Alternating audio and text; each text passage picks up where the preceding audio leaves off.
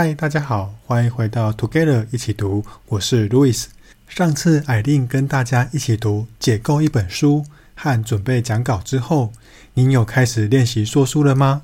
记得我们 Together 一起读刚开始决定要说书的时候，我大概前五次录音都很紧张，每次拿起麦克风要准备录音的当下，哇！我明明是在只有一个人的房间，却觉得周遭有好多人都在盯着我，准备听我说书，我就不自觉地紧张了起来，声音就变得很机械化，语速也越来越快。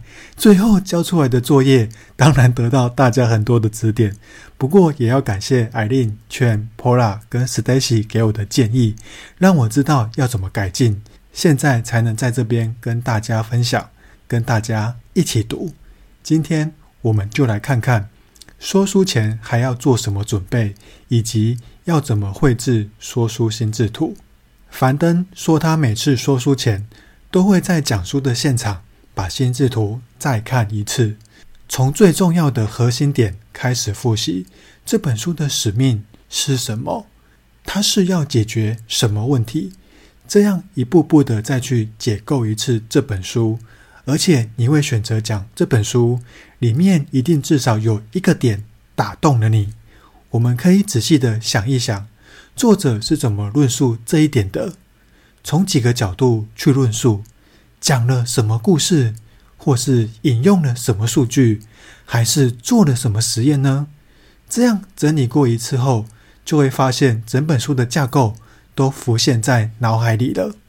在说书的时候，樊登会抱持着送听众礼物的心态来讲，把这本书最有价值的内容送给对方。听众听到很好的知识内容，自然就会喜欢。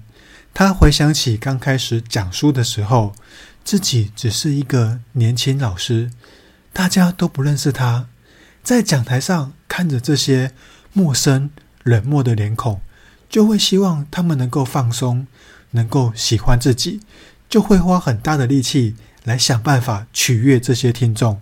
樊登现在回头去看过去的自己，就会觉得不舒服、怪怪的。所以建议大家说书的时候要调整好心态，不要去取悦观众，保持平常心，用送礼物的心态来说书。在台上说书的时候，感觉很紧张，该怎么办呢？樊登建议可以先找一些面熟的人，或是找那些愿意回应你的人互动。台下总是会有一些主动回应、愿意为你鼓掌的人，我们可以先从他们身上吸取一些能量，慢慢获得自信。万一你又发现台下的人比你厉害，又该怎么办呢？其实不需要担心，每个人都会有自己的知识盲点，说不定。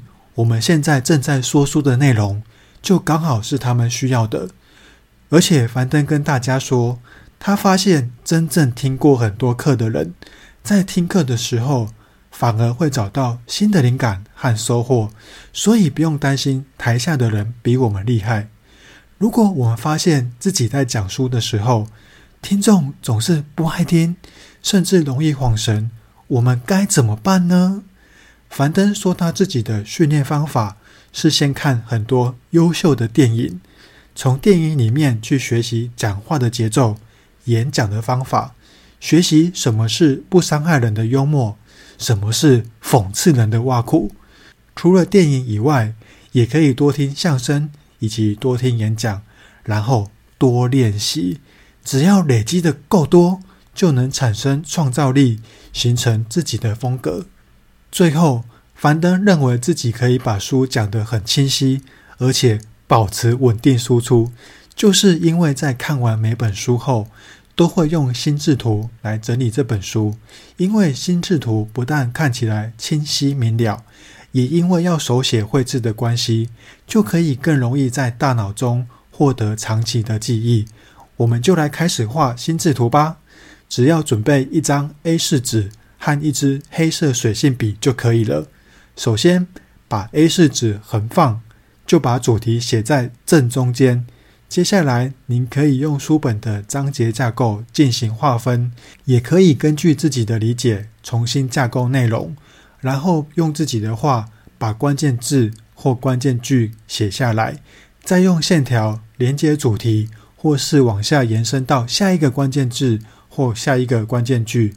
一本书大概会有七到十个主分支，如果有比较琐碎的内容，也可以单独写在角落。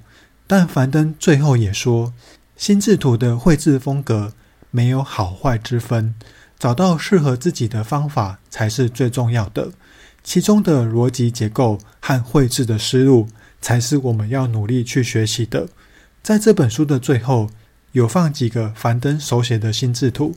大家有兴趣的话，也可以买来看看大师都是怎么做心智图的。我自己有订阅樊登读书，我就用里面读懂一本书的心智图跟大家做个总结。这本书主要就是有三个重点：第一，关于选书；第二，关于读书；第三，关于讲书。第一集劝友跟大家分享用 TIPS 原则选书，以及选书的七个小诀窍。看出版机构，看作者背景，看推荐人，看好书的推荐名单，看书后面的参考书籍，看这本书解决了什么问题，以及看翻译跟印刷的品质。再来是关于读书，我们要阅读七个领域的书籍，来提高自己的理解能力，分别是经济学、心理学、国学、管理学、逻辑学。哲学以及人生经验相关的书籍。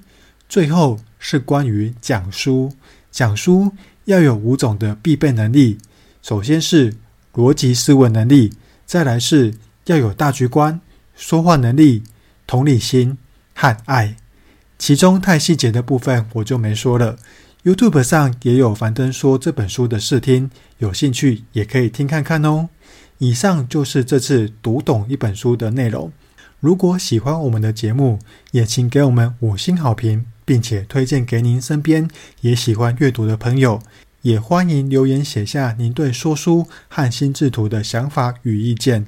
祝大家有一个愉快美好的一天！Together 一起读，与您下次见。